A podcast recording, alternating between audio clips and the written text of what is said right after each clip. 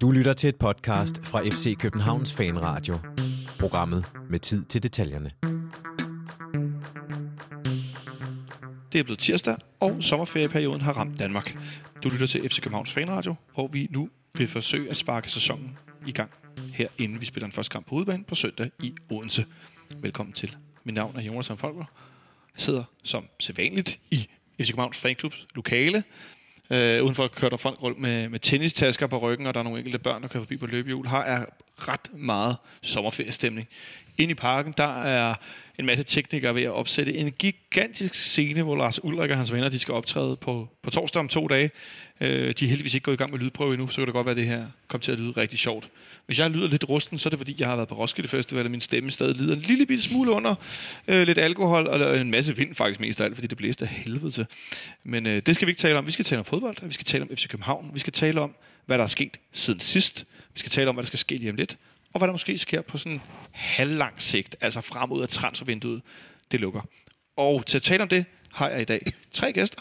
På min højre side sidder den gloværdige, den kloge, den smukke Benjamin Dane. Velkommen til dig. Hallo, tak skal du have. Ja, men altså, nu er vi tilbage på ferie, så må jeg godt, øh, kan jeg godt tale lidt op her. Ja. Øh, har du haft en god sommerferie?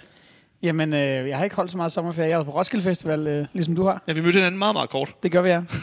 Tre halvt minut, tror jeg, du fik det til. Ja, cirka. Øhm, og øh, nej, så nu... Øh, jeg holder ikke ferie nu i hvert fald. Ja. Øhm, det bliver først en gang i slutningen af august, hvor jeg skal en tur til Italien. Så øh, jeg arbejder. Har du fået set noget fodbold? Overhovedet ikke. Overhovedet? Heller ikke 21 eller noget som helst? Og jeg så øh, to af, af det danske holds øh, gruppekampe. Øh, men det er også, hvad det er blevet til. Ja, det var heller ikke super øh, hårdrejsende, vil jeg sige. Og for mig sidder dagens gæst nummer to. En gammel ven af fanradioen, som, øh, jeg ved ikke om det, han gør comeback, men han er i hvert fald på, på besøg i København. Øh, Martin Davidsen, tidligere fra Tipsbladet, og nu vært på øh, Stemmer over Stemmer fra Odin. Stemmer fra Odin. Velkommen yes. til, Martin. Tak for det. Øh, vi havde dig igennem på, på Skype i, i foråret, yes. inden vi spillede over i Odense en kamp, som Darmen Døj afgjorde med sit mål nummer 100. Øh, en, en, øh, bare lige for at tale kort om det, en kamp, hvor, øh, hvor at I jo er, i, i din og jeres podcast inden, der havde dine, dine gæster, en meget fin podcast, som har for, for mig anbefale til alle lytter derude, øh, om man er til i Odense eller ej, men det er en rigtig god fodboldpodcast. Jo, tak. Øh, de var meget pessimistiske. Ja. Og vi var sådan meget, vi tager til Odense, og så får de en på hatten, og ja. I var helt i den anden lejr, og så endte det med, at vi vandt smalt 1-0 alligevel. Ja, det var en tæt kamp. Det var det. Og øh, altså Rasmus Falk spillede jo som altid rimelig godt, og, og en døj scorede jo også, det har han også gjort før. det har også set før. Øh, ja, så, øh, Meget ved det gamle? Ja, på en eller anden måde var det.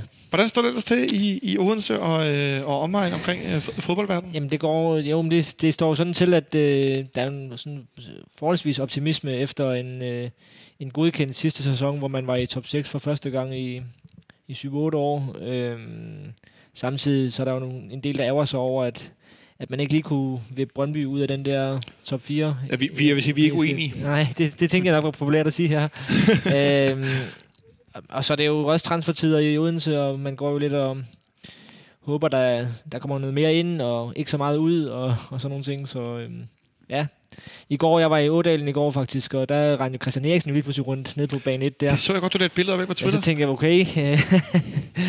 og jeg spurgte ham faktisk, om han lige havde tid til tre, tre spørgsmål efter, efter hans solotræning der.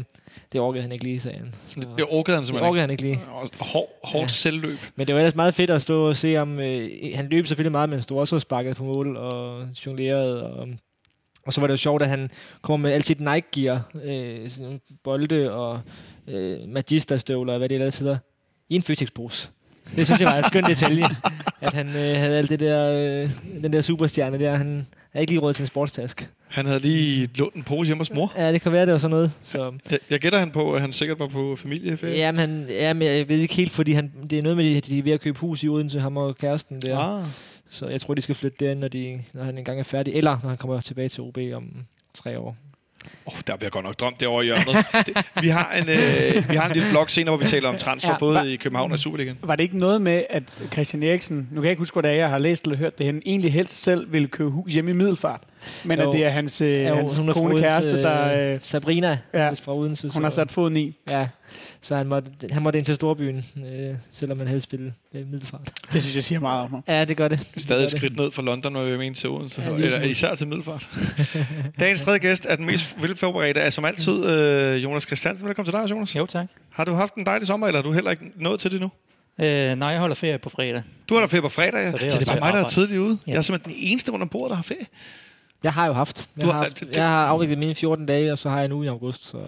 Det er, det er fodboldsæsonferie. Ja, det, der det, er det. godt- det er det nemlig. Det skulle afvikles inden. Så Så du har ferie på fredag, Jonas? Ja. Skal du øh, sidde på fodboldrejse, eller hvad, hvad Jeg går du ud? skal til Canada. Øh, jeg ved ikke, om jeg møder Atiba deroppe, men ellers så tror jeg ikke, der er så meget der. Det kan, altså, nu, nu dagens tekniker, Henrik Monson, der sidder for bordenden, vi vinker til Henrik. Hej Henrik, hej.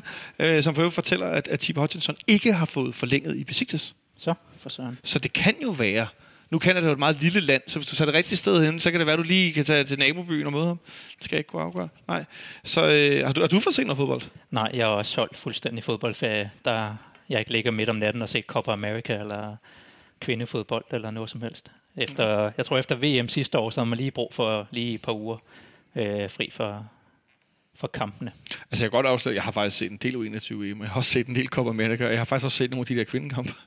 Selvom jeg tænkte, at jeg skal have ferie off og ikke lave noget, og, men øh, nu, nu, nu kan jeg spørge specielt øh, Jonas og Benjamin, øh, inden vi begynder at snakke om, øh, hvad der er sket siden sidst, men altså, da vi sluttede sæsonen med vores øh, nærmest mandrilagtige optagelse over i Fældeparken i stiv blæst og øh, stiv, øh, hvad hedder sådan noget, promille, øh, der var jeg personligt, jeg vil ikke jeg vil sige, at jeg var træt af fodbold, men jeg var mæt. Altså, jeg, jeg havde, der kunne jeg, kunne jeg godt mærke, okay, vi skal have en pause nu for alt. Der, den der to måneders periode med slutspillet i Superligaen, der var godt nok mange kampe, og vi optog mange podcast-episoder, og de lå lige i, i rap af hinanden. Der var jeg øh, sådan med. Havde, havde I det på samme måde, eller hvordan havde du det, Benjamin? Jo, lidt. Altså, øhm, det var vigtigt at få det der mesterskab fejret, men jeg var personligt måske også en lille smule træt af at, øh, at se vores øh, fodboldhold øh, lalle afsted i sædvanlig øh, mesterskabet af hjemme øh, stil. Øhm, det, det, det behøver man ikke glo på alt for længe.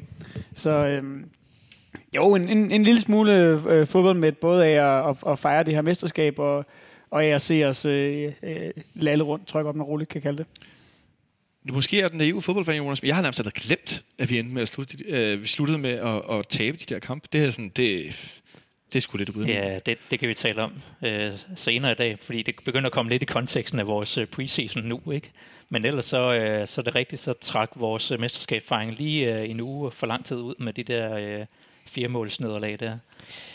sige, Odense, der var der også nogen, der var lidt ærgerlige over, at FC København ikke lige kunne bare tage et enkelt point over i Esbjerg. Så øh, havde det måske set anderledes ud, hvem der skulle ud og spille Europa nu her. Gud, det er rigtigt, vi taber den, vi, vi taber den der vanvidskamp 4-3, over jeg i ved ikke, hvad Esbjerg. Vabro han havde fået øh, inden, om det var penge eller promiller. Det kan være, det var likes fra Lazio-fans på Ja. Instagram, jeg, jeg ved, jeg ved Ja. det ikke. Nå, men øh, i hvert fald så øh, synes jeg, det har været rart at kunne lade lidt op og gøre noget andet, end at tale om vores øh, elskede FC København hele tiden. Fordi øh, selvom vi holder meget af det, så kunne jeg i hvert fald personligt godt mærke, at ah, jeg skulle lige, lige trække stikket et øjeblik. Det har vi nu gjort, og nu sidder vi her igen. Og siden sidst er der jo sket øh, lidt forskellige ting. Nu var Martin lidt inde på det. Øh, jeg tænker, vi starter med den mindste del af det først. Vi har øh, øh, lejet Ulus Martins ud for hele sæsonen.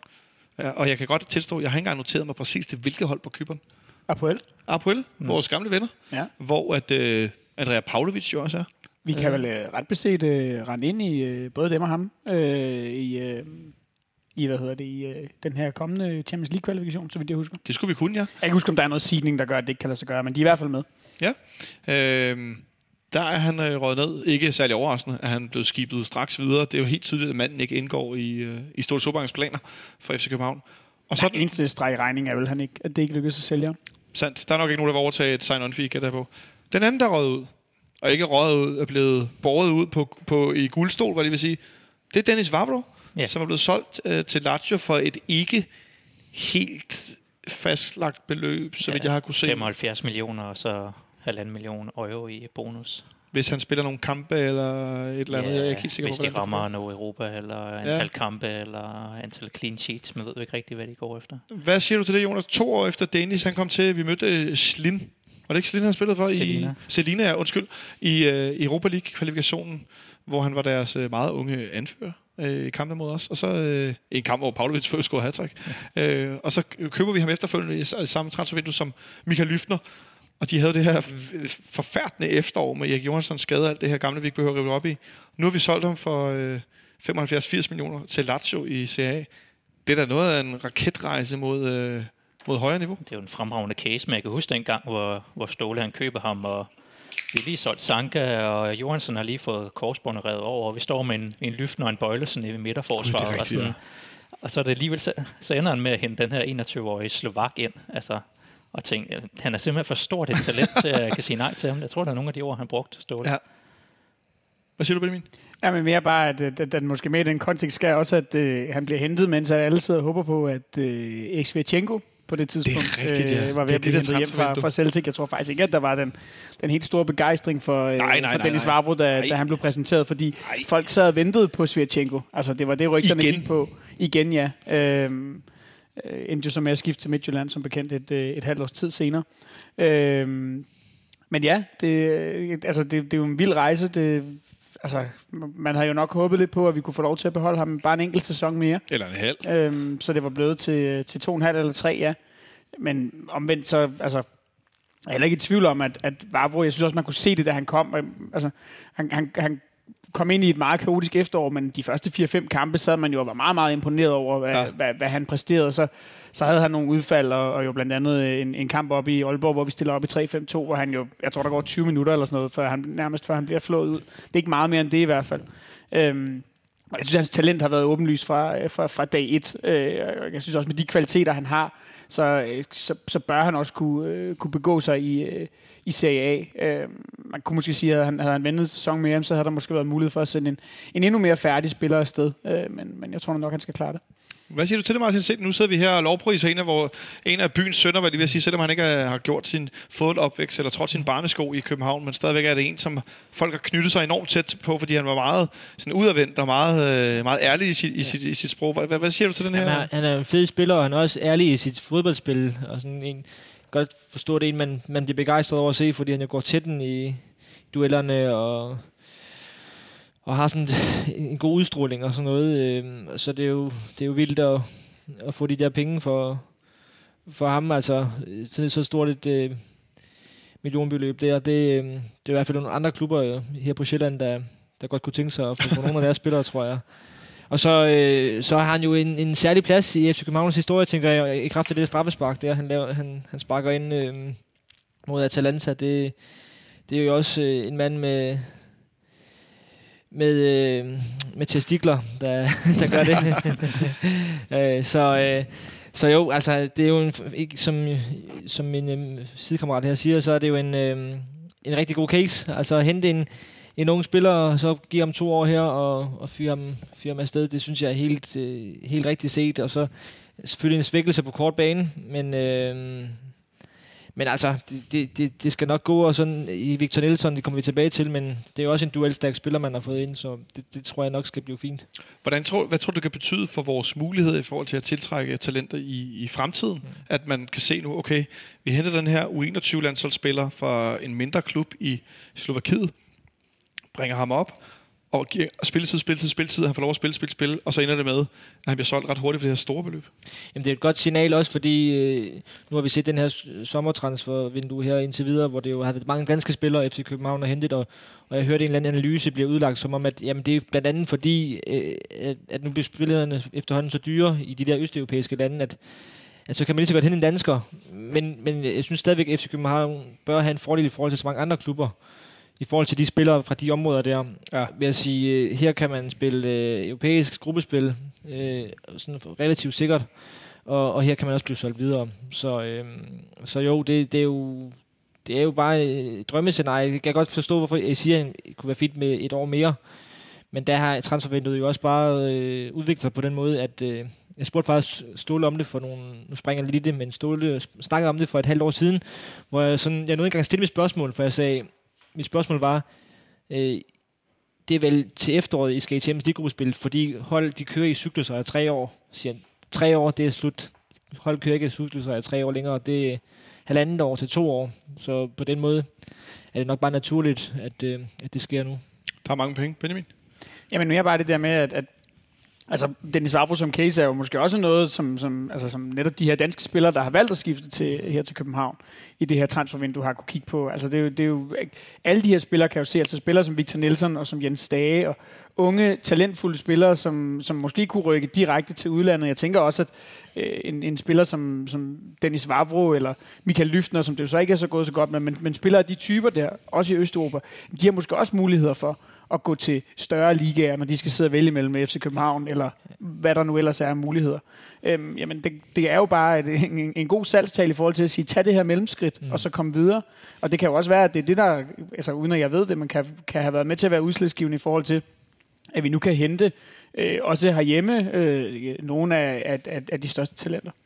Det er jo netop i FC København som udstillingsvindue, at det er et godt billede på, fordi Øh, over på Fyn, der er vi jo nogen, der, der er nogen, der er lidt rystet over, at øh, dels at øh, at Robin Olsen sidste år, og så måske Jesse Joranen den her sommer her, bliver solgt for store øh, millionbeløb, når Sten Grydebust øh, i vores øjne er, er Superligans bedste målmand, ikke også? Og øh, så ser man øh, Vavro selvfølgelig større potentiale end, end Jeppe Tverskov, men på den, altså, nu så vi tipsbladet til forårets profilkåring ja. her i foråret, der bliver Jeppe Tverskov, han bliver nummer tre øh, i den kåring, og jeg tror, han han er en af de, en af de bedste øh, forsvarsspillere i Superligaen. Ja. Øhm, men, men ham kan OB måske få 2 millioner for, 3, 5 millioner for, ikke også? Det viser bare, at FC København de er på den der højere hylde, og derfor er, er det jo mere interessant for udenlandske klubber at kigge her, og lægge mange penge her, end i OB, Silkeborg, Aarhus og hvad de ellers hedder. Jonas, kunne du se Jeppe Tversgaard spille FC København? Og så skal det være en trebakkæde, tror jeg der fungerer nok bedst. Men, men det, det er rigtigt nok, ikke? Altså, jeg tror også, de her spillere, når de er i starten af 20'erne, pludselig kan se, at okay, det kan godt være, at spiller en eller anden på et eller andet midterhold i Østeuropa eller i Superligaen, og tænker, okay, om to-tre år, så kan jeg spille i Lazio, eller Werder Bremen, mm. eller Leicester, eller Dynamo Kiev, eller hvor, altså det er en lang liste efterhånden, vi kan fremvise i stedet for at de skifter ud, skal kæmpe lidt om pladsen, og så være hjemme, og så først som 5-26-årige kan komme afsted, fordi de er nødt til at komme hjem og runde. Ja. Det, det giver bare bedre mening, og de kommer ind, vinde et par pokaler og så videre, og så få lagt, øh, og få en god uddannelse. Det har vi jo påvist, og det er jo succesavl og succes den. Og der er vi inde i en rigtig god øh, cyklus lige nu. Og så det der med at spille, jeg tænker også, at, at, altså at for fast spilletid også med i Europa, sådan en som, nu er det Barbaro, vi taler om, som er jo 21 spillere, så kommer han her til at spille kontinuerligt, både i Europa League og i Superligaen. Bliver A-landsholdsspiller i Slovakiet, spiller stadigvæk her, spiller i Europa League en gang til, spiller på et hold, der øh, ligger til at vinde mesterskab, vinder mesterskab, altså det vinder, det er jo også bare, altså, jeg sidder der som bevægelse med hånden, I ikke kan høre derude. det går så langsomt, som man kan slet ikke lyden. Altså det er sådan en kurve, der bare bevæger sig opad. Ja, han har vel efterhånden også etableret sig som, øh, som fastmand i øh, midterforsvaret på Slovakiets hold ved siden af Skriniar. Ja, det må man sige, det er relativt øh, stabilt. Øh, og så begynder han også at ligne, hvad hedder han, øh, en gamle Liverpool-skærtel mere og mere. Han ser altså ikke så knoglet ud, men øh, altså, hvis Vavro var i det forkerte med humør, skulle jeg ikke være med en blind gyde, det kan jeg godt afsløre. men øh, alt held og lykke til, til, til Dennis i, øh, i Rom og Italien. Nu ser jeg jo selv en del i italiensk fodbold. Jeg, jeg glæder mig til at se ham uh, indimellem dukke op. Jeg tænker, at han kan godt gøre en, en rigtig god figur i den her, øh, i den her liga, hvor forsvarsspillerne meget spiller mand-mand og virkelig får lov at skralde igennem indimellem. Det, øh, det tror jeg bliver godt for ham. Øh, der var mange uh, historier om, om Premier League, og Vavro og Watford blandt andet var inde over osv. Jeg tror måske, Italien godt kunne have været et bedre sted for ham, end, end det her meget, meget hurtige Premier League. Det mm. kan jeg ikke lade med at tænke. Men uh, vi må se, hvad der sker med Vavro. Det, det følger vi op på, når han uh, forhåbentlig gør det rigtig godt i løbet af efteråret. Så kan det være, at vi, vi nævner ham indimellem. Og så var det Martins, der røg ud. Og så har vi fået uh, fire nye ind. Den første, kan vi, skal vi ikke bare starte der? Sten Michael Grydebust, øh, ja. kort til, til Superligans bedste målmand, øh, to år i træk. Yes. OB's bedste spiller? Indtil forleden? Ja, det er altså mest afgørende i hvert fald. Øh, I forvejen er målmandsposten ret afgørende, og han har bare haft et niveau, hvor man kunne sige, her er en øh, top 2 et top spiller på sin position ja. i Superligaen. Så øh, jo, jo, altså det, det er et stort tab for OB. Ja, hvor stort tab tror du, det bliver for, for OB? Altså det, men øh, man skal også sådan, øh, det er jo også i den kontekst, at det, er, det er sådan lidt en, en falk igen, med at han går gratis. Det, det, gør, det, det gør det ekstra ondt for, for OB-folket, at, at jeg tror egentlig, at, at Fynborg er ved at have indset, at, øh, at FC København ikke er en konkurrent.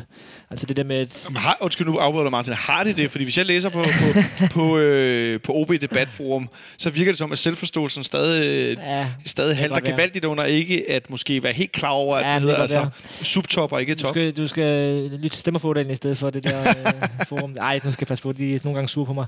Nå, Nå, men, det er øh, også på mig, det skal du ikke. Nej, men øh, øh, det sagt, jo, altså han, øh, det, det, det, det er et stort tab at miste den bedste, øh, i mine øjne, bedste målmand i Superligaen, og så har man jo øh, valgt at sige, nu satser OB på en 20-årig, øh, der har spillet en Superliga-kamp i Oliver Christensen. Og det gør jo også, at, at man er lidt spændt på, hvordan det kommer til at gå. Øh, han skulle være et stort talent, ham der, men, øh, men jeg tror da godt, det kan koste en, en 5-8 point for OB, at man siger farvel til ham, Ja. sin.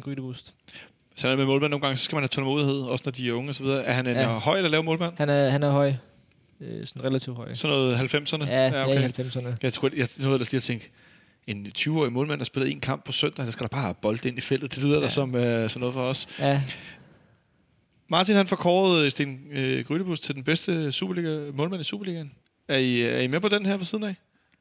Umiddelbart ja. Altså det, det, det er, er hans målmandskollega jo, jo, jo tydeligvis også. Øhm, jeg må nok også erkende, at jeg, altså jeg ser ikke helt nok OB til sådan at, at, at, at kunne komme ind i en, i en, i en dybere vurdering af Sten Ah, vasse. Jeg kan, jeg, jeg kan nøjes med at notere mig nogle af de redninger, han har øh, hævet ud af øh, ærmet, når vi, når vi selv har mødt ham. Øh, mest øh, berømt selvfølgelig det her på øh, det her Rasmus Falk øh, hovedstød, som han øh, piller i ikke en, men to omgang.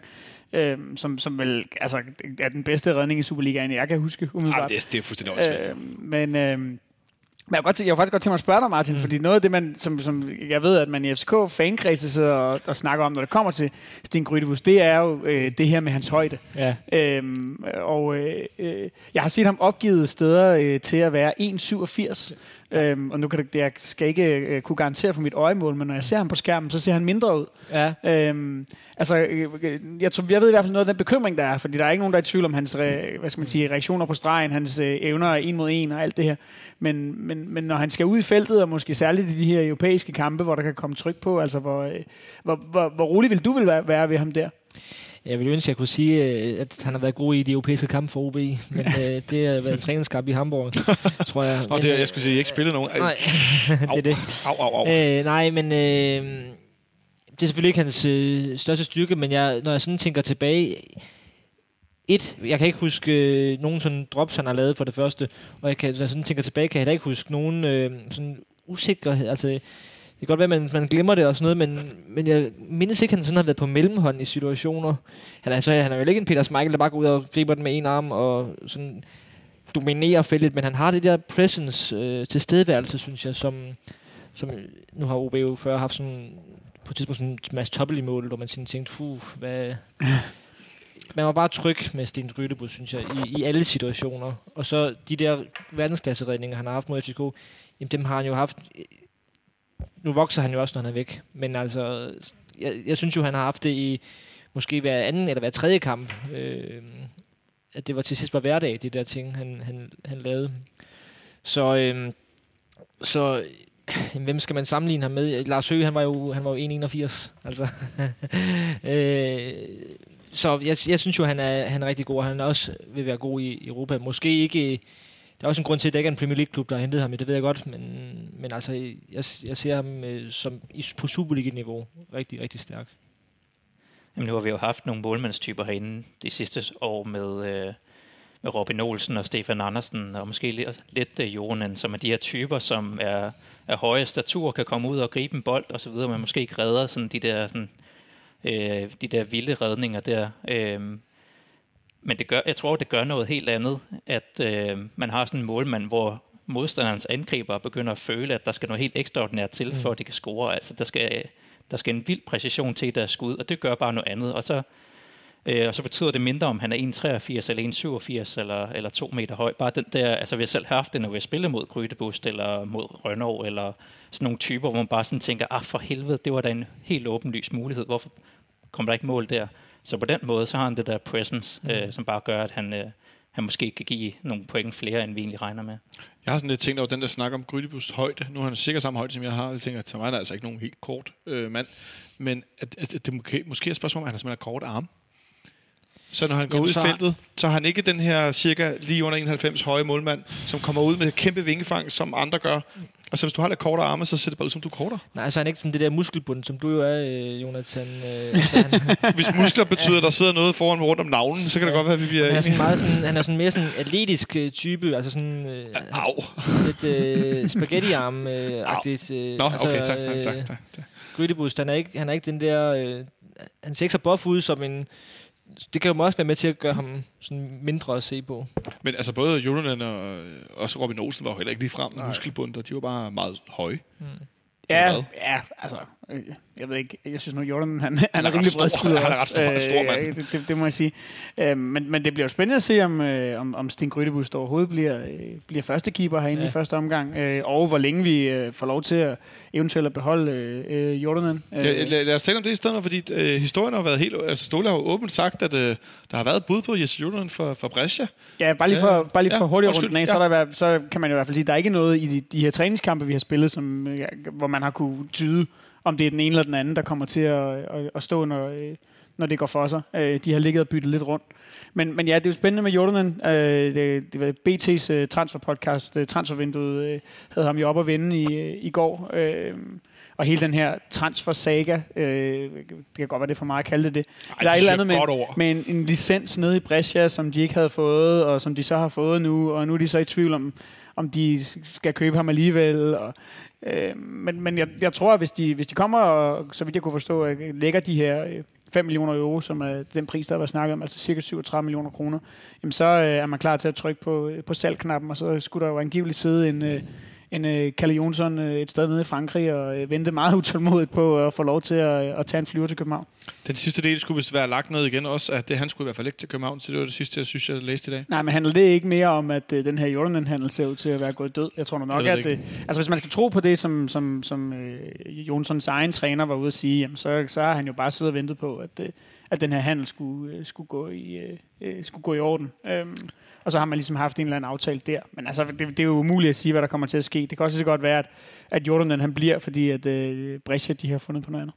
En italiensk oprykker, ikke? Det ved man aldrig, hvad man... Men, øh, det, det, er, ah, jeg, jeg husker, vi har tidligere sendt øh, øh, Rune Pedersen til Modena, hvis jeg ikke tager meget fejl, eller var det anden kona, nu bliver jeg faktisk i tvivl.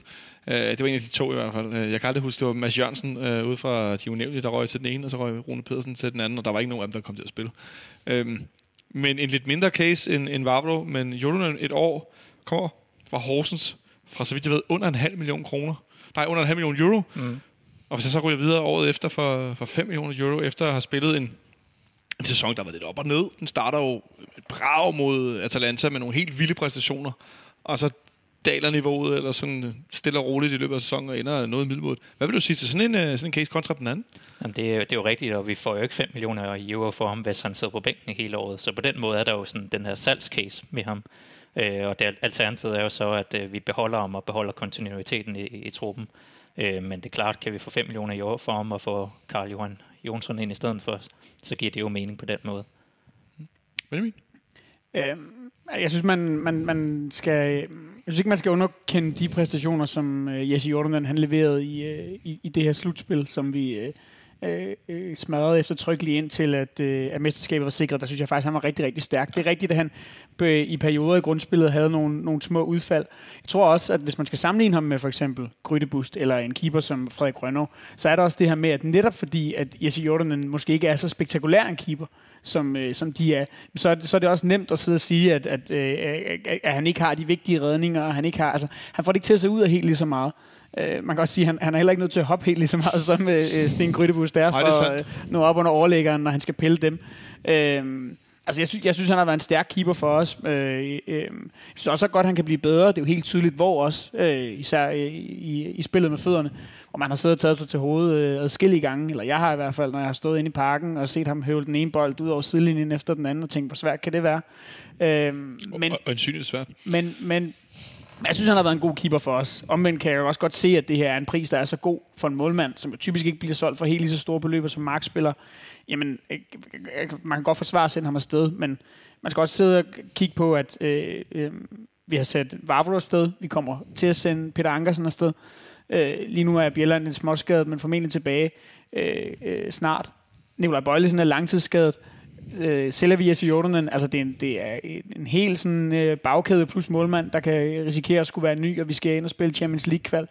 Øh, så alene for at få noget stabilitet, kunne jeg godt se ideen i at, at beholde ham, øhm, og, og, og måske lade ham spille i, i, i starten af sæsonen, og så kan man, så kan man se på hen ad vejen, om, øh, om, om der, der skal byttes over til, til Grydebust. Men vi er også nødt til at sikre en eller anden form for, for defensiv kontinuitet. Bliver du lidt nervøs, når du begynder at høre Benjamin piller hele bagkæden fra hinanden, og målmand, og hvad ved jeg, altså skal vi Ja, spille ja, jeg deler den nervøsitet, og det har vi også set i træningskampene. Altså, det er jo fundamentet, der er væk på en eller anden måde.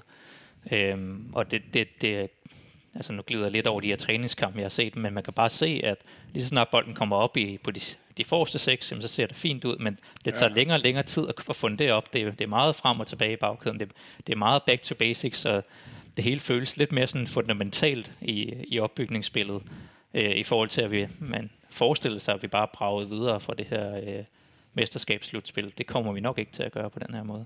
Jeg vil i hvert fald personligt sige, at øh, jeg har heller ikke de store forventninger til en træningskamp, når midterforsvaret hedder Jens Dage og Victor Nielsen, så er det ikke der, jeg regner med, at vi lige går ud og, øh, og brillerer super meget. Øh, men en ny målmand har vi fået ind, som sagt. Så har vi fået en, øh, en højre bakke ind. Du var kort ind på det, Benjamin, at Peter Ankersen, han må være den mest, øh, det, mest, det, det mindst hemmelige salg i FC Københavns historie. Der har stået jo nærmest i at det lige var det 12 måneder, talt om det her salg, vi skulle lave Peter Ankersen. Han er stadigvæk ikke blevet solgt. Ståle, han er sådan som sædvanligt lidt øh, norsk syrlig omkring det, at sagt til sådan nogle små ting, som at, øh, at det Peter kan vel stort set vælge at vrage selv, hvor han gerne vil hen. Tror du, han går og venter på det rigtige tilbud? Ja, det tror jeg. Øhm, øh, hvis jeg igen må referere til, til BT's transferpodcast, så, Altså, Michel, han lytter helt sikkert med derude, så så, kan så han, øh, rolig Michel, lad være med at blive alt for glad. nej, så kan han øh, sidde derude og godt sig lidt. Men det, er jo, det skulle jo åbenbart være det her med, at, at Peter Ankersen går og venter på det rigtige tid. Altså det, er den rigtige klub øh, med den rigtige øh, salgssum, også i forhold til at komme ind som sådan en, måske lidt mere sådan en prestigespiller, end at blive lusket ind af bagdøren og droppet efter fire kampe, fordi der kommer en ny træner. Og Ja. Det er der, som man nogle gange, øh, nogle Ja, gange uh, ser. ja. Men altså, det, det må være et spørgsmål om tid. Det, det kan jeg ikke forestille mig andet. Han har spillet så stærk en sæson. Han har været solid i Europa. Øh, han øh, er inde omkring landsholdet. Altså, der må, være, der må være klubber nok til Peter Ankersen. Det kan jeg ikke forestille mig andet. Øhm, og så har vi jo øh, en, en spændende kamp, synes jeg, på, øh, på den her øh, højre bak. Øh, jeg skylder dig stadig en flaske vin for Mads Rorslev. Ham, øh, ham Gud, regner er jeg ikke ind i. rigtigt. Benjamin fik jo sagt i starten af sidste sæson, at han regnede med, at Mads Rorslev blev fastmand for FC København. Ja, Det, det- den, det- den flaske vin har vi vist øh, besluttet, så vi deler på din regning. jeg, har, jeg har trukket land, og øh, så står der en, øh, en spændende kamp tilbage mellem øh, Varela og Bartolec. Ja, fordi Bartolets er jo en, en spiller, som, som FCK-fans i, i flere år har kigget meget på og været interesseret i at, at få herind. Måske har det været urealistisk kvæg, at oftest køber FC København jo ikke spillere i Superligaen, fordi prisen stiger, når man sælger internt i Danmark osv. Men så hentede vi ham alligevel lige her oven i, øhm, at øh, sæsonen sluttede. Øh, var det overraskende for dig, Martin? Nej, ja, både og, men jeg synes jo, de, de seneste par år har vi jo set FC København begynde at, at kunne hente igen, eller ville hente igen i, i Superligaen, og jamen det er sådan, øh, det er jo, det, jeg har sådan lidt øh, Oviedo-vibes, øh, ej, det var så en lejeaftale, men, men det er sådan... Pierre Bengtsson, kan vi Ja, sige. præcis, præ- præcis. Og nu talte jeg var i Farum tidligere i dag, der talte jeg med en FC Nordsjælland-leder, der var lidt, lidt fræk at sige, at øh, vi har jo snart øh, udviklet flere førsteholdsspillere til FCK, end, end Skulder Excellence har. Så, øh, Og så kan man da også fortælle sin hat høj i hvert fald. Ja, undskyld mig. men, ja. øh, men hvad hedder det? Det, det, det er jo oplagt, og han, øh, det er også en af Superligans bedste på sin position, og så, så, så, skal, så er det jo oplagt, at han, han tager det, det skridt her, hvis han ikke skulle udenlands. Øhm, det, det, det, jeg kan se ham gå direkte ind, og jeg tror, at han et eller andet sted står foran Varela, fordi han mere, måske mere driftsikker og mere integreret i, i dansk fodbold og sådan noget. Ja. Hvad siger du, Jonas? Den her kamp mellem to øh, højrebacks, der minder lidt af, st- øh, af statur i hvert fald om, om Peter Ankersen. Jeg tænker, der er ikke nogen af dem, som er lige så... Øh, jeg mangler et ord, sådan noget, jeg tænker sådan noget pendul fartsrasende frem og tilbage på linjen, som, som Peter Ankersen er. Hvem, øh, sådan, et- det er et helt, helt gratis gæt. Hvem af dem tror du øh, ender med at, at sætte sig på den her højreback? Ja, det kommer an på, om Varela skal over på venstre, men det må vi jo se. Øhm, jeg synes, i forhold til træningskampene, der har Varela klart vundet den kamp. Ja. Øhm, han virker, øh, de, de er ret forskellige i deres spillestil, når man lige ser dem, hvor Bartol er så meget øh, Øh, op og ned og mere atletisk og lidt mere øh, hvad hedder det, impulsiv. Øh, så minder Varela i sit spil mere om Bøjlesen, lidt mere øh, en meget klog spiller, der, der kan rigtig mange forskellige ting. Og jeg tror, at altså, sådan som man ser de her træningskampe, så var Varela en af dem, der har været bedst. Øh, så ud fra det, så tror jeg, det er ham, der, der vinder den kamp udenbart. Jeg har også en, en, en fidus til Varela, men, øh, men, men, men det er rigtigt, som, øh, som Jonas er inde på, at øh, der er jo den her øh, venstre bak øh, kabale her. Nu må vi se, om vi kommer til at hente nogen, men, øh, men hvor han kan risikere at ryge over. Jeg tror dog primært, at, øh, at, at der vil blive tale om, om de europæiske kampe, øh, når, når det kommer så langt. Jeg forestiller mig, at øh, altså, vi har i hvert fald tidligere set, at øh, øh Ståle gerne har, har vil bruge Pierre Bengtsson i Superligaen, så, så jeg kan ikke se, hvorfor han skulle stoppe med at gøre det nu. Øh, men, men, men når vi skal ud og spille i Europa, øh, kan, kan det godt være, at han ikke har så meget fidus til ham. Øh, men, men umiddelbart tror jeg ellers også, hvis det ellers ender med, at Pierre Bengtsen skal spille venstre bak, jamen, så tror jeg også, at, at det i første omgang bliver Varela, der, der kommer til at starte ind i, i højre side. Jeg har, jeg har faktisk meget store forventninger til ham. Øh, både fordi jeg også synes, han har set godt ud i, i træningskampen, men også fordi han er det navn, han er. Ja. Øh, med den track record, han har. Det er da også og, nu, ikke? Altså, det er da jo, nu, det er han skal træde op. Og... Det, er da, det er da i den grad nu. Øh, han, han, han så lidt rusten ud i foråret. Det kan man ikke komme udenom. Øh, men øh, han, han skal have så store kvaliteter, at, øh, at han skal... Øh, jeg, han, jeg synes, han bør kunne sætte sig på den her højre bakke. Det er ikke sikkert, det bliver sådan, Bartolaccian er også en god spiller. Øh, jeg vil bare gerne lige til slut nævne, at jeg, jeg var overrasket over, at vi kunne hente ja. Bartolic. Jeg, jeg var sikker på, at han skulle til udlandet. Øh, også fordi jeg synes, at snakken ligesom har været der før, og det der med, at der har været lidt den her om, at øh, det kan godt være, at vi kunne hente spillere i, øh, i Superligaen, men FC Nordsjælland er jo mm. en af de klubber, som er så gode til at sælge spillere, og også har en god track record i forhold til at sende folk til udlandet. At øh, jeg egentlig troede, at deres spillere øh, de, øh, gik udenom os. Det har så vist sig, at øh, det gør de ikke. Og så handlede vi for første gang i mange år i Aarhus. Øh, lige pludselig forlød det, at vi var interesseret i ingen ringere end øh, den øh, mest ægte Aarhusianer, vil jeg sige, siden Stig Tøfting, Jens Dage. Øh, jeg har set AGF-fans skændes på Twitter om, hvorvidt han er et klubikon eller ej. Oh. Med, nærmest med popcorn i den ene hånd og med F5 i den anden, vil jeg vil sige. Har jeg siddet og læst med på deres diskussioner om, hvorvidt han, man kan kalde ham det ene eller andet. Øh, der er ingen tvivl om, at han har betydet rigtig, rigtig meget for, øh, for de hvide, for, for, for Fredensvang. Men øh, pludselig forlod det, at vi øh, havde, havde greppen i ham, var lige vil sige, vi havde klonen i ham. Og så gik der en weekend, og så blev han præsenteret øh, mandag kl. 10, hvis jeg ikke husker helt forkert. Øh, kom det så bag på dig, Martin, som den her bystander? Nu var vi ude i Bartolet, og det var ja. måske ikke så overraskende. Jeg blev noget overrasket over, at Jens Dage pludselig endte i, i ja. København efter en, en ret god 21-slutrunde. Øh, jeg er overrasket på to måder. Et på, at, øh, at AGF øh, altså vil sælge, men selvfølgelig, når, når beløbet kommer så højt, så, så synes jeg, de skal gøre det. Øh, men jeg var også overrasket over, at FC København er, vil betale så meget for, for ham, fordi jo, han er god og har været god for, for øh, AGF og har, har en god alder og 21 EM og så videre. Men det er stadigvæk Jens, Jens Dage, og, og undskyld, men han, han, øh, jeg var vild med ham i AGF. Jeg, jeg kan godt være sådan lidt, øh, lidt i tvivl om, at han kan tage det der skridt op, og også blive en profil i FC København, og, og så til den pris. Så det er mere det, det er min overraskelse ligger, at, at jeg ikke lige sådan set, at FCK kunne bruge ham, faktisk jeg hører sådan en halv øh, Rasmus Wirtz-vibe. Ja, faktisk, det er meget øh, godt fanget. Ja. Det der sådan, øh, han er meget jeg god. Kan godt se ham, han, han står i kamp mod Benfica. Øh, Den der tværaflevering, og, kære Rasmus. Nu og, ald- og aldrig komme tilbage. Ja. det, det er jo for 10 år i dag, at vi hentede... Øh, solgte ham tilbage. Solgte ham tilbage til, til ja, okay. som du har blevet mentaltræner i, i Aalborg, Rasmus ja. Wirtz. For det ikke skal være løgn, at FCK har lavet et fint lille opslag på Instagram. Får du lidt de samme vibes, Jonas? Det, det, det, det overrasker mig faktisk lidt, det Martin han siger. Ja, det, det, det er en af de spillere, altså du ved, når man, når man hører et rygte første gang, hvor man sådan sagde, enten som er tændt, eller også som ikke tændt. Her, der var jeg godt nok sådan, ah, det kan ikke være rigtigt, det, var, det, må, det må være en and, men og så især der så beløbet, så var det også sådan, fordi det er, det, det er bare en, det er meget anderledes spiller i forhold til det, vi har. Vi er gået over til at have det der lidt mere finessehold, hvor han er en mere... Øh, altså han, han er en løber og en aggressiv spiller, og han giver alt, ikke? og det, det er noget helt andet, end det vi er vant til. Øhm, jeg tror, at så, så hører man jo altså ståle udtalelser, og man ser de her preseason-videoer, så ender vi jo med at blive forelsket ham alligevel. Men, så jeg, blev gladere for ham sidenhen, især når han kan dække mange positioner, og vi altid har spillere skadet og så videre. Og, men ja, for beløbet, så synes jeg godt nok, altså jeg tror ikke, altså, og han er en del af det her transfermarked lige nu. Jeg tror ikke, han har kostet mere end 10 millioner for fem år siden. Nej. Hvad, hvad siger du til det, Benjamin? Du, du, du tykker lidt på det her, mens jeg, mens jeg stiller dig spørgsmålet. Det er sådan lidt... Jeg, Nej, jeg, kan også, jeg... jeg kan også bare helt kort sige, mens du lige uh, tænker videre, at, at der har været godt nok været sådan...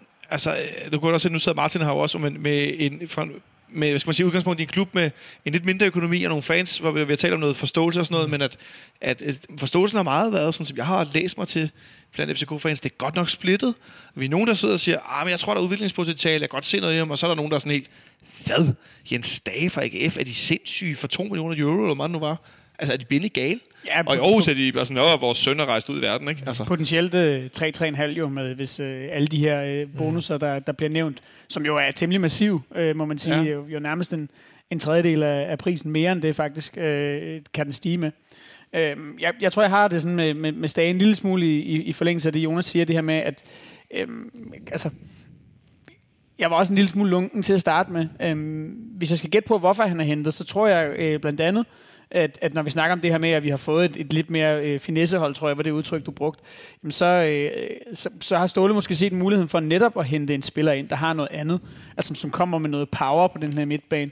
Øh, Jeg vil, jeg vil meget nødigt sammenligne ham med, med Thomas Delaney, men, men øh, hvis man skal Det, kigge på... du det lige alligevel allerede? Hvis man skal kigge på det typemæssige, altså det her med at have en, en, en box-til-box midtbanespiller, som øh, både kan, øh, kan skralde igennem, men også øh, kan komme i feltet og, og, og score nogle mål, øh, og i det hele taget bare dække enorme områder på banen, jamen, så er det jo nogle af de samme ting, han kan.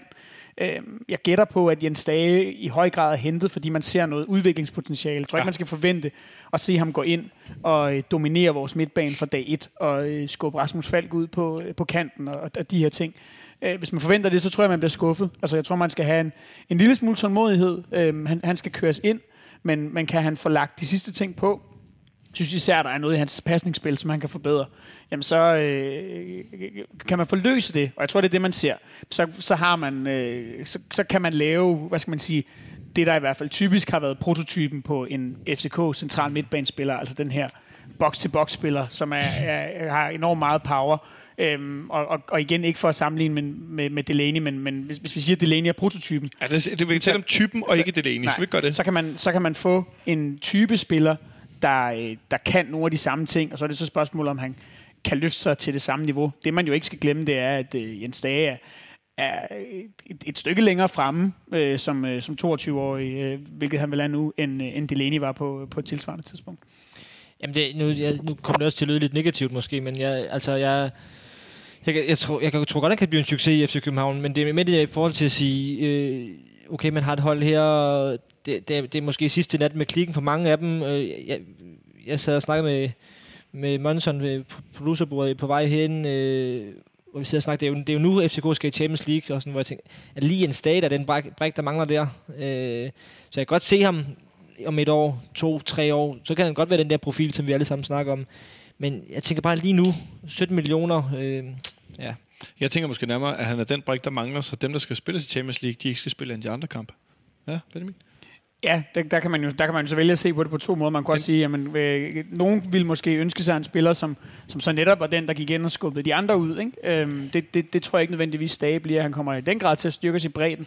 Øhm, der er jo det interessante aspekt også, at øh, hvis ikke at, at Robert Mondrasja var, øh, var løbet ind i den her knæskade, som øh, formentlig kommer til at holde ham øh, ude indtil langt ind i efteråret, jamen havde vi så overhovedet hentet Jens Dage. Og, i- og i den kontekst synes jeg også, at han er en, han er en dyr spiller. Øh, øh, men, men igen skal man nok også, altså, øh, øh, mm, jeg mener, at det er blevet sagt et sted, at øh, det der førhen var, øh, hvad hedder det, øh, 2 millioner øh, euro indkøb i FC København, det er 3 millioner euro indkøb nu. Altså på grund af den måde, som transfervinduet har udviklet sig på, så skal man nok heller ikke blive så chokeret, Nej. Nej. når indkøbsprisen hedder, øh, hedder 15 millioner. Altså nu har vi også lige hentet øh, Victor Nielsen for, for det, der angiveligt er 25, ikke? så det, det er det luftlag, vi er oppe i øh, øh, efterhånden. Præcis, fordi det, nu bliver det nemlig rigtig interessant, for da vi ligesom, jeg havde i hvert fald sådan en, nå, nu har vi ligesom købt ind i Superligaen tre Superliga-spillere fra den absolut øverste hylde, tænker jeg, at de spillere, som er profiler, de spillere, der kan blive solgt til en eller anden grad i udlandet til forskellige størrelser klubber, alt efter deres alder, position og kontraktlængde.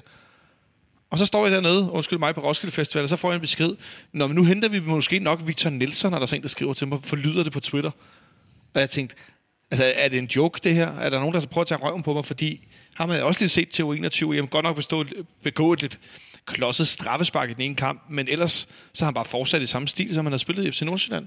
Vundet et hav af dueller i forskellige kampe, og bare generelt sat sig igennem og spillet rigtig godt. Og ham så jeg som skift til Belgien, øh, Italien, Frankrig, Tyskland, et eller andet, en, en, en mindre klub, spille sig lidt op af en ung, en ung øh, spiller. Og så gik det jo ikke værre end bedre, end der gik et par dage, og så pludselig så stod Ståle Sobakken og var receptionist i en øh, video FCK TV lavede, og så var Victor Nielsen FCK-spiller. Jens Dage overraskede mig, men Victor Nielsen, det kom, altså der blev jeg sgu taget med bukserne ned. Øh, og nu nævner Benjamin 25 millioner for en Superliga-spiller, 20-25 millioner. Ja, plus halvanden i bonus eller et eller andet. Altså, og han skal også have noget sign-on, og hvad ved jeg. Ja. Hvad siger det der måske, hvis vi skal gå lidt væk fra at tale om fodboldspilleren, hvad siger det der måske, Jonas, om, om øh, det økonomiske spændvidde, vi sidder med lige pludselig i FC København? Der bliver altså godt nok øh, flekset nogle økonomiske muskler. Ja, og det, det har vi jo fornemmet i et stykke tid, at man godt har, godt har kunnet lægge flere end de her 3 millioner euro, som ligesom har været glasloftet indtil videre. Øh, vi prøvede med ham der, den spanske angriber for et års tid siden, som så ikke ville til Superligaen alligevel, som, som viste lidt, at selvom vi havde økonomien til det, så kunne vi ikke rigtig tiltrække gode nok spillere i det luftlag. Michael Santos hed han vist. Ja, det er rigtigt, ja. Jeg tror faktisk, at han var fra Uruguay, men spillede i Spanien. Ja, præcis. Det er rigtigt, ja. Øhm, Åh, oh, godt husket. så, ja, undskyld. så økonomien i klubben er til at tage det næste skridt, og så øh, er sådan en case som Victor Nielsen jo nok lige i absolut yderkant af, hvad vi kunne få fat i. Og så er det jo fedt at få sådan en profil ind. Jeg vil bare tilføje, at, at, at, at, at altså, nu har vi jo i længe talt om det her med, at Dennis Varbro han kunne blive solgt. Øh, det har jo ikke været nogen hemmelighed. Øh, og, og, og de seneste par uger har man nok også, øh, øh, hvad skal man sige, ligesom øh, affundet sig stille og roligt med det.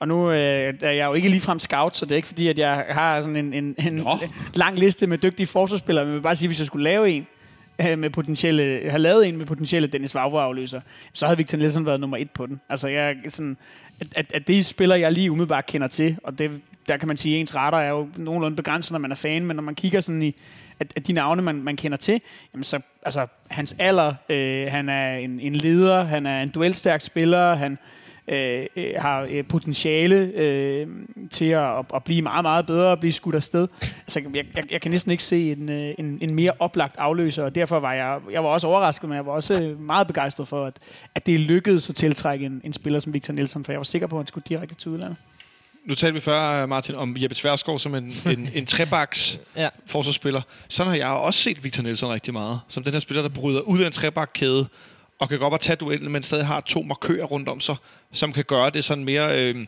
hvad skal man sige, tilbagestående arbejde, eller sådan ligesom dække af, når han går op på en mand, eller falder, eller hvad han nu gør. Øh, men i en 4-4-2 med zoneopdækning, og det her, som den kære Christian Olsen øh, ynder at sige, det sværeste, den sværeste 4-4-2 i verden. Øh, mm. Det lyder som noget af en udfordring for en, øh, en ung spiller. Jamen, han er jo tidligere midtbanespiller også, skal vi også have med i... Som er deres spiller for øvrigt også var. I det rækkenstykke, ja. Øh, men altså, jeg tænker, for nu at vende tilbage til min Nordsjælland-snak der, altså, de, de er også en, en godt uddannet spiller. Altså, de, øh, det er jo, de, de får bare en god fodbolduddannelse deroppe, om vi ved det eller ej, og... Øh, og så har han lige været igennem et U21, hvor han spiller i et firebakkæde. Øh, så det tror jeg, det er ikke så bekymret for. Og i modsætning til en Dage, som du også er inde på, Benjamin, så, så tror jeg ikke, at man skal være bekymret for den der beløb der. Øh, for det tror jeg nok, de skal få ind igen på, på ham her om to-tre år. Øh, det, det er jeg slet ikke i tvivl om, faktisk. Så det er et kæmpe, det er et kæmpe godt øh, køb. Øh, det kan sagtens være, der er en indkøringsfase på et par måneder eller et halvt år. Øh, men jeg tror, at han bliver en kæmpe gevinst. Det var da meget positivt for manden udefra. I forhold til sommerens øh, største indkøb. Øh, et indkøb fra en klub, så hvor det jo forlyder for Ståle Solbakken, at midt i forhandlingerne, som har taget fem dage og fem timer, så pludselig var sportsdirektøren væk. Så var han ikke til at få så er det pludselig en ny sportsdirektør.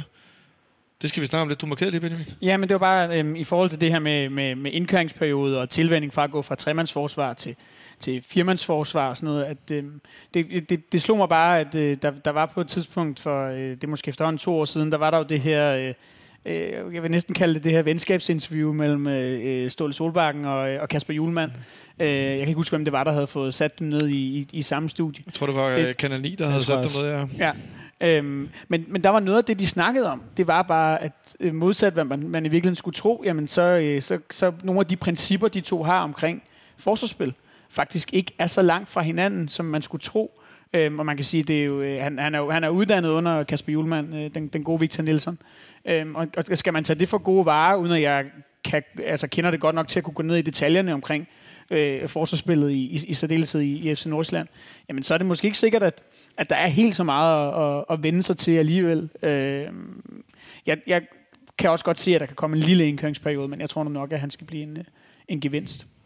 Ja, præcis. Og altså, han, han har allerede 100 kampe som 20-årig. Det er det, man siger. Det skal man gerne have, når man er 3-24 år. Altså, han har spillet siden han var 17 i Nordsjælland. Altså, han er ret erfaren allerede.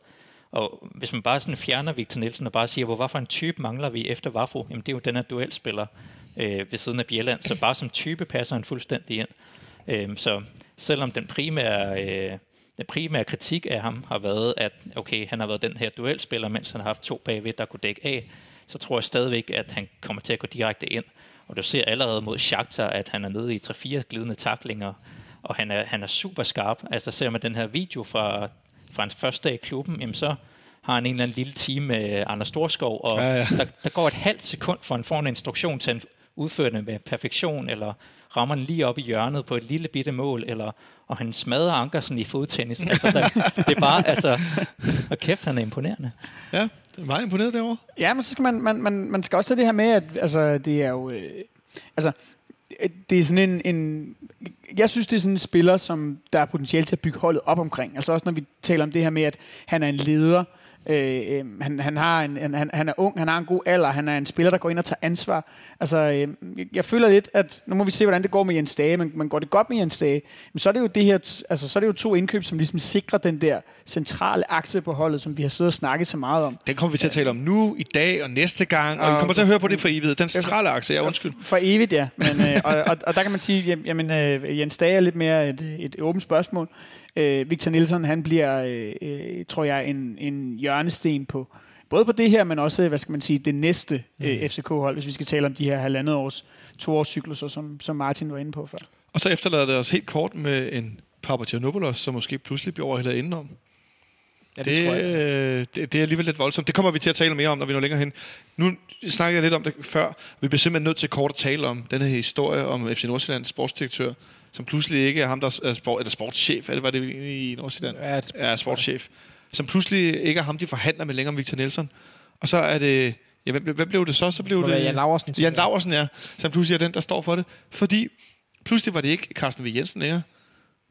Så var det Jan Laversen, fordi Carsten V. Jensen, eller CV, som vi jo bare kalder ham, han var pludselig på vej til Brøndby. Kunne hjælpe med. Øh, som aflyser for Ebbe Sand. Og så forlyder det, at en journalist, jeg tror det var faktisk for BT, til træning ude i Brøndby, havde forholdt Ebbe Sand den her historie, og så har han lignet en, der lige har set et spøgelse, fordi det har han ikke hørt noget om. Altså, jeg, jeg ved godt, at de derude i motorvejssamflætning er gavende ved med at give, men hvad filen er, der foregår? At man er ved at ansætte en ny sportsdirektør, og så har man ikke engang informeret den nuværende, eller hvad? Altså, Ja, der er jeg ved snart ikke, hvad jeg skal sige om det. Nej, der er jo ikke, der er jo ikke sket så meget siden uh, den historie. Det er rigtigt, nej. Man kan Men i hvert fald notere sig, at uh, da Brøndby øh, forleden hentede en, øh, en norsk midtbanespiller, jamen, så er det altså ja, stadig Jeppe Sand, der sad og fik lov til at uh, trykke hånd og udlevere kontrakten. Uh, så, så mere ude af døren er han jo i hvert fald ikke endnu.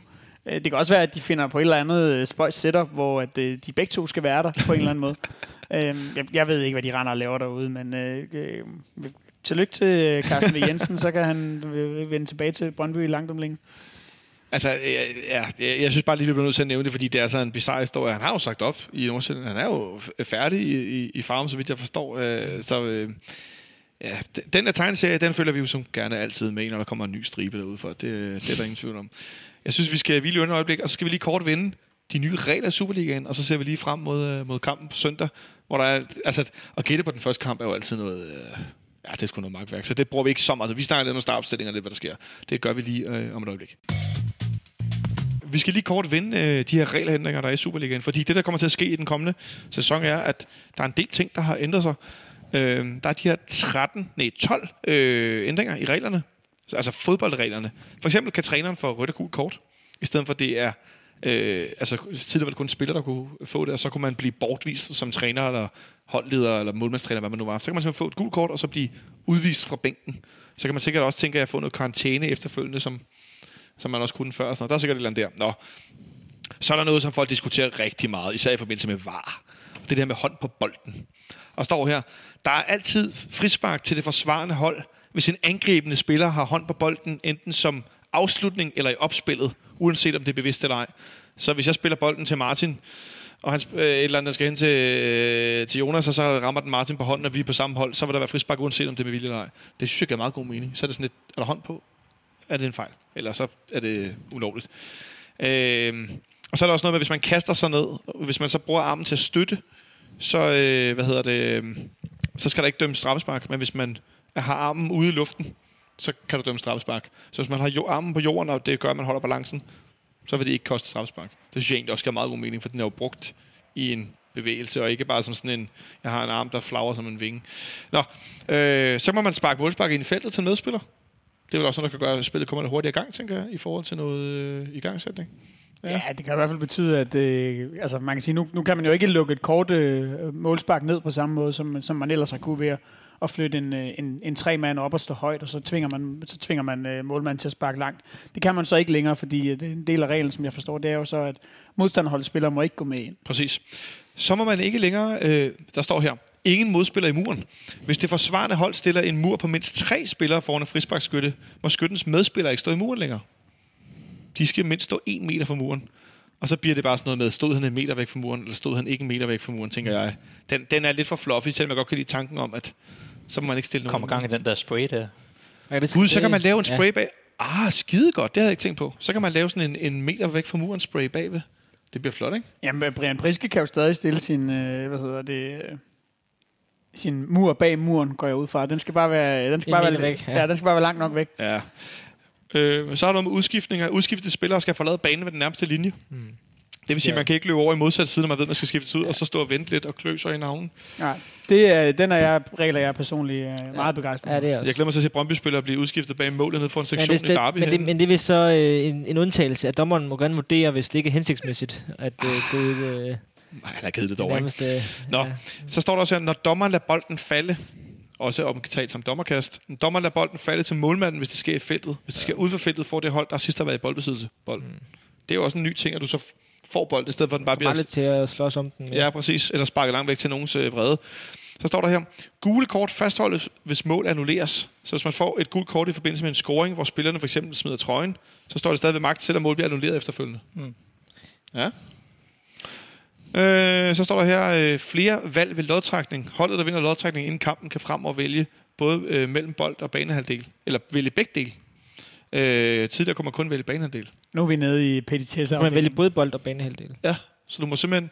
Der står her, holdet, der vinder lodtrækning inden kampen, kan frem og vælge mellem både bolden og banehalvdel. Ja, så man kan vælge kun at sige, vi, vi banehalvdel. tager bolden. Ja. Men man, må man også også give valg til modstand. Tidligere der hed det så, at du valgte øh, banehalvdel, og så fik de andre bolden. ja. Nu hed du kan også bare vælge at sige, jeg vil have bolden, og så Ja. får de andre i princippet lov til at vælge banehalvdel. ja, okay.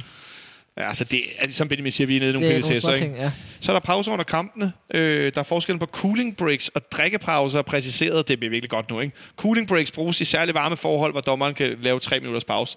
Fint nok. Og så er der noget ved behandling ved straffespark. De må gerne modtage behandling, når de skal sparke. Hvis straffesparkskytten, målmanden må ikke skubbe til overlæggeren, stolperne eller nettet, så disse bevæger sig i forbindelse med straffespark. Og målmanden behøver kun have én fod på linjen fremover. Det vil sige, at du må godt tage et skridt fremad i skråt med din venstre fod, f.eks. mod venstre, så længe din højre fod bagerst er på stregen.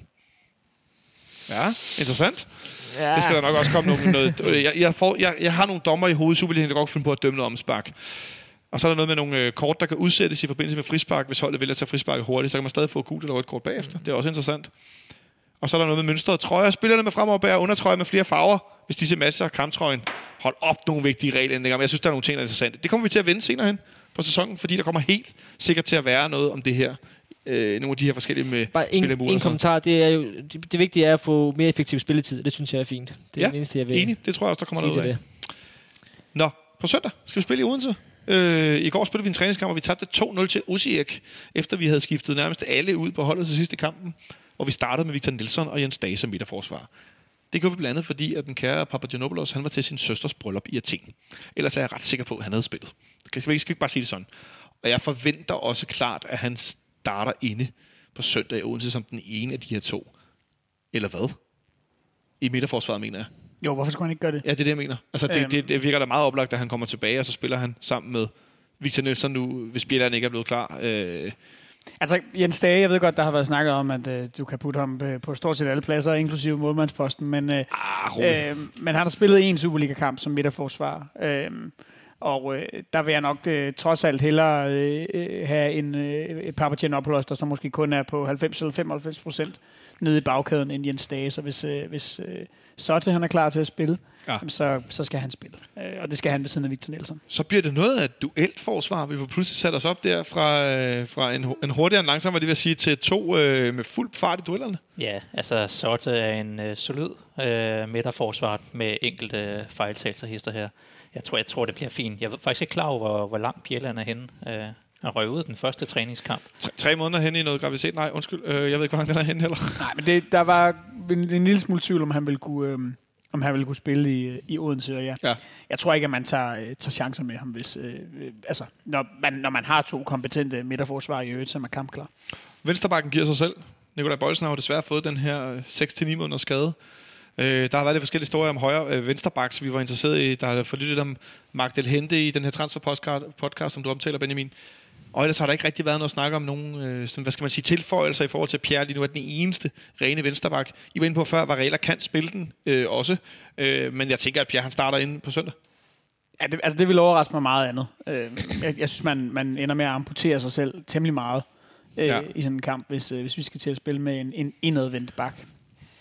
Og så den her højre bak, Varela, Bartolet. I snakker begge to om, at Varela ligner en vinder af den her højre bak position indtil videre.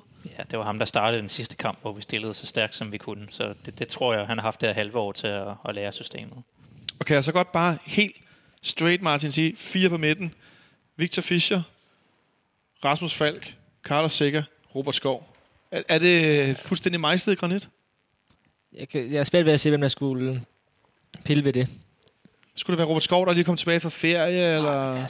Jeg, jeg er lidt i tvivl. Ståle sagde jo, at der kommer måske en eller to øh, Ja, det sagde han jo, fordi Ja. der var Ja. nogen, der ikke var helt, hvor de skulle være. Ja. Nej, så skulle det være Carlo Holse. Øhm, han har fremhævet ham på, på træningslejren som, ikke?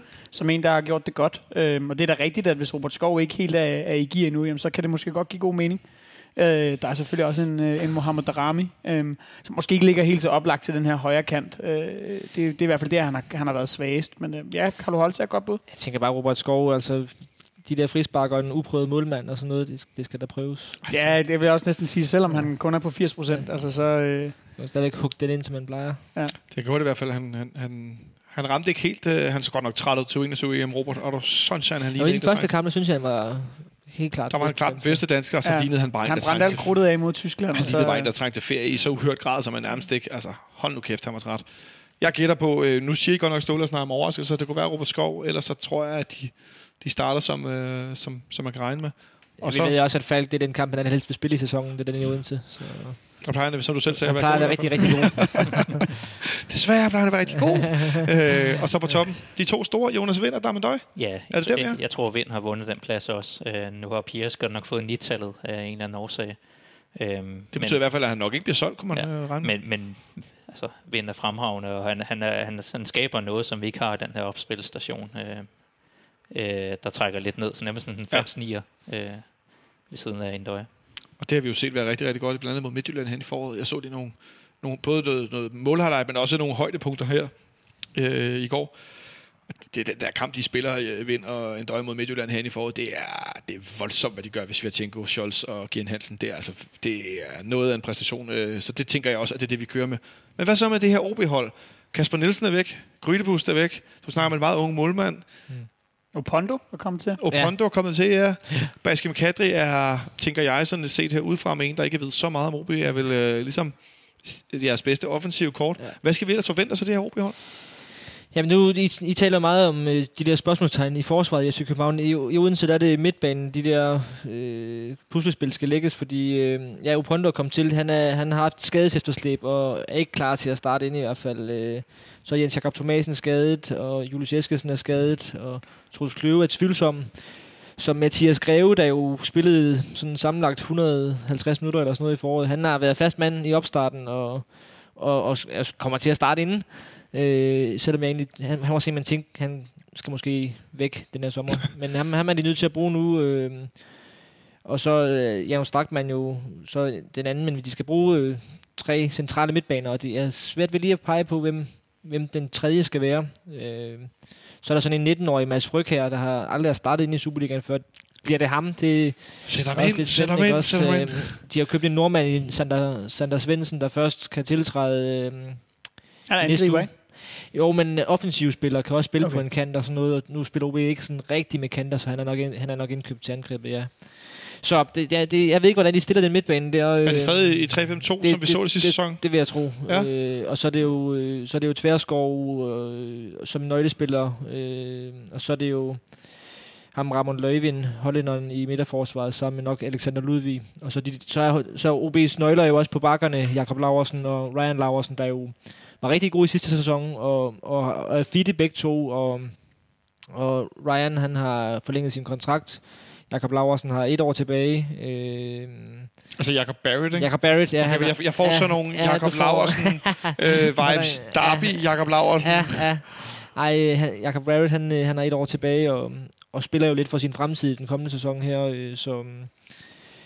Så på den måde der er, er holdet jo egentlig intakt, og der er en okay optimisme omkring det hele, men, men, men offensiven har jo mange, offensiv, har mange spørgsmålstegn, både i kraft af midtbanen, men også i kraft af, at Baskim Kadri er den eneste, hvor jeg sådan tænker, at, at han kan udfordre modstanderen og være farlig, og, og, og, og er sådan top, top 3 potentiale i Superligaen. Så, jeg ved ikke, om jeg skal spille ved siden af ham. Når, vi, øh, når, når, når nu Martin han snakker om de her, om de her wingbacks og den her 3-5-2, så, så kunne jeg bare godt lige tænke mig at, at, at måske lige trække et par tråde tilbage til, øh, til den seneste kamp i, øh, i, i Odense, den her vi vinder 1-0. Øhm, fordi vi, altså, øh, vi bliver jo tæt på at blive, blive kørt ud af brættet i, i, i første halvleg, ja. synes jeg, eller vi bliver i hvert fald sat gevaldigt under pres. Og det er jo blandt andet takket være de her to wingbacks, øhm, som når den her bredde, som, som OB kan have, når de spiller over for, de, for vores to firkæder, som typisk står relativt kompakt, Ja. så, så de her diagonalbolde, de kunne ligge og, og, og slå, som virkelig strakte vores hold, øh, der skulle sideforskyde helt vildt meget, hvilket gjorde, at der blev en, en, en altså tonsvis af plads på den modsatte kant. Og det er jo noget af det her, som, som helt sikkert, tror jeg, vil blive et tema igen i, øh, i, i den her kamp øh, øh på, øh, på søndag. Altså, hvordan vi får, får, får dæmmet op for de her formationsmæssige forskelle, som, som gør, at, øh, at, at, OB har muligheden for ligesom at strække os lidt i, i, i de her to firekæder. Ja, men, men OB har jo ofte i sidste sæson haft problemer over for hold, der så har spillet i 3-5-2, og det fik de jo også, da FCK så sad om i den der kamp der. Øh, så ja, det, det, jeg tror ikke, at, at Ståle han, han, han lige gør det fra start af, men, øh, men ja, det, det er lidt spændende, og så, og så vil jeg jo igen sige, nu bliver nok Anders K. Jacobsen, der spiller ved siden af Baskim Kadri, og han, han, han, har bare haft et, et, et svært sæson, og, og blev næsten overhalet af Oliver Lund til sidst. I en forsvarsspiller, når Oliver Lund blev brugt i angrebet i stedet for ham. Så det, der, er, der er nogle ting også. Men jeg vil så sige, en, en, en OB-fordel kan også være, at øh, Jakob Mikkelsen jo har jongleret lidt med de opstillinger. Der var nogle kampe, de spillede 3-6-1 og sådan noget til sidst øh, i sæsonen, og 3-4-3 og så videre. Og han, han, han kan bare nogle... Han, han er en sådan speciel træner, fordi øh, han, han, han kigger meget på næste kamp og, og laver om, og, og det kan jo både forvirre fans, øh, medspillere og modspillere. så, Må, må håbe for at jeres vedkommende, det er for mere modstanderen mere Ja, end, øh, ja. ja. end en selv. Jeg selv der kigger tilbage her på starten af sidste sæson. Der starter vi med at vinde 1-0 i, øh, i Finland over Kups. Robert Skov, han scorer. Så, tager vi, så sidder jeg i sommerhus og ser os tabe 2-1 til Horsens. Ja. Og Victor Fischer brænder straffe der nærm- nærmest i overtiden der til sidst. I en kamp, hvor vi har så mange afslutninger. Og Dellert, han står et brav en kamp for, for Horsens, og der kan jeg også tænke, jeg, au, au, au, au, det bliver en forfærdelig sæson. Og så går vi videre mod Kups, hvor Vavro for øvrigt også scorer straffe, og tager vi til Hobro, og så scorer både Fischer og, og Skov. Så kører det ellers nogenlunde derfra, indtil vi maltrakterer OB 4-0 herinde i slutningen af, af, af juli måned, lige den, den 29. Så med tanke på den her start med de her træningskampe, hvor det ikke har set så godt ud, jeg har sådan lidt... Øh, jeg kan også se, at øh, Benny Milander, øh, betting-eksperten på Twitter, han skrev ud i går, at, at tidligere har det altså, øh, der har det, der har det set øh, ret godt ud øh, i, i forhold til, at det har været dårlige optagter under Ståle Sobakken med tre sejre, fem uafgjorte og otte nederlag i 16 sommerkamp siden sommeren 2014. Det er ikke frem, fordi det har været, kun har været dårligt, når det, når det ikke går så godt i sommerferien. Så jeg tænker lidt, det der med de der træningskampe, pas nu på med at lægge for meget i det. Medmindre vi bliver rundsmadret 6 og 7 hele tiden, så, så, har jeg lidt sådan, så synes jeg altså, man skal lige, skal lige se, hvad der sker. OB Ikke? vandt Rup og Stup sidste sommer, og så startede de med at have to point efter seks kampe. Så. Så kan jeg vist ikke understrege det bedre. Nej. Uh, on that note, uh, Martin, fordi du er gæst nu, så får du lov at lægge dag uh, for i dagens uh, Sivertips uh, bud. Yes. på resultatet på søndag. Jamen, det er nok, det er, jeg har nok lidt et, en, øh, en hånd i, nede i min fynske venners øh, krukke, fordi, øh, Som man siger. fordi, fordi jeg siger 0-0, og, øh, og det er netop, det- jeg tror, det er, lidt- det, det er sådan lidt en kamp, hvor, hvor begge hold skal lige i gang, og det er vel ikke det dårligste resultat for FCK, sådan at, at komme i gang øh, med et enkelt point. Så jeg siger 0-0. Det fik han godt nok talt ned. Jonas? Ja. ja. Og jeg frygter også lidt for vores offensiv lige nu. Øh, men lad os se en 1-0'er til os. Ja. Benjamin? Jamen, jeg går også med krydset. Øhm, Okay. Ja. Øh, jeg tror, det bliver en, øh, bliver en 1-1'er. Øhm, og øh, Bliver det en tung i det der? Jeg, jeg, jeg, jeg, jeg tror, det der kommer til at ske, er, at vi kommer til, på grund af den her øh, lidt, lidt halvnye bagkæde, som det helt uundgåeligt bliver, Ja. øhm, så, så tror jeg, at vi kommer til at få svært ved at, at, at få spillet til at flyde. Det kommer også til, og det er ikke fordi, jeg tror, at, at, at OB bare kommer til at pive lige igennem, men øh, som, som Jonas også var inde på, jamen de her træningskampe har vi godt kunne se, at det, det, det sætter sig lidt i opspillet også. Øhm, og, øh, og, d- og når man ved, hvor, hvor, hvor tætte de her kampe over i Odense plejer at blive, så tror jeg bare, at det, det, det gør, at det kommer til at blive en låst øh, kamp. Jeg kunne, jeg kunne lige så godt gå med 0-0, men mm. nu bare for at sige Jeg- noget andet, så, Jeg så overvejer også det. lidt, så det Ja. passer fint. Monson på bordenden. Og det betyder, at vi vinder 1-0. Jeg skulle lige forstå de der håndtegn, ja. der blev lavet, hvem der var først og hvem der var æst. Jeg tror, vi vinder, et, øh, så, bliver, så bliver det rigtig street her. Øh, jeg tror, vi vinder 2-1.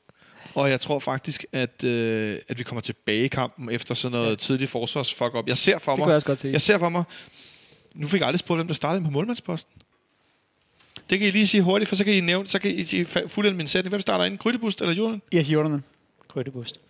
Ej, og jeg tror, det bliver Jordan. Kan jeg godt afsløre.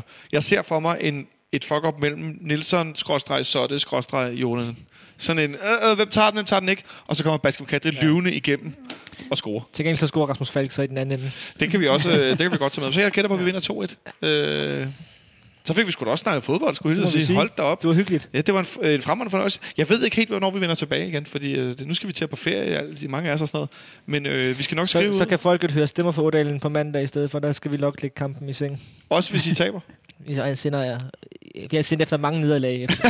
så det, det skal vi nok gøre igen. Ja, det er sgu det her, vi andre skulle også gjort efterhånden. Så, Den øh, øh, opfordring er der hermed givet videre. Det er den her med. Jeg så ly, ly, i hvert fald lyt på, på mandag til, til Martin og hans venner fra, fra Fyn med en analyse af kampen, fordi jeg sidder simpelthen i sommerhus på anhold, så der bliver ikke meget herfra. Men vi finder lige ud af at få planlagt, om nogen kan optage i løbet af juli måned, og hvornår og så videre. Og skal vi nok melde det ud. Så have lidt tålmodighed med os. Vi går ind i en stor sommerferieperiode. Tak til dig, Henrik Monsen, fordi du skruede på knapper dernede for bordenden. Og tak til jer tre, fordi I kiggede forbi. Især til dig, Martin, fordi du kommer langvejs fra at være i København alligevel. Det var en Det var fornøjelse. Tak skal du som Altid. altid have. Tak til dig, der fordi du lyttede med. Jeg håber, I har haft en god sommer, og er glad for, at vi er tilbage. Vi glæder os i hvert fald til at snakke rigtig meget mere om FC København i den kommende tid. Ha' det godt så længe.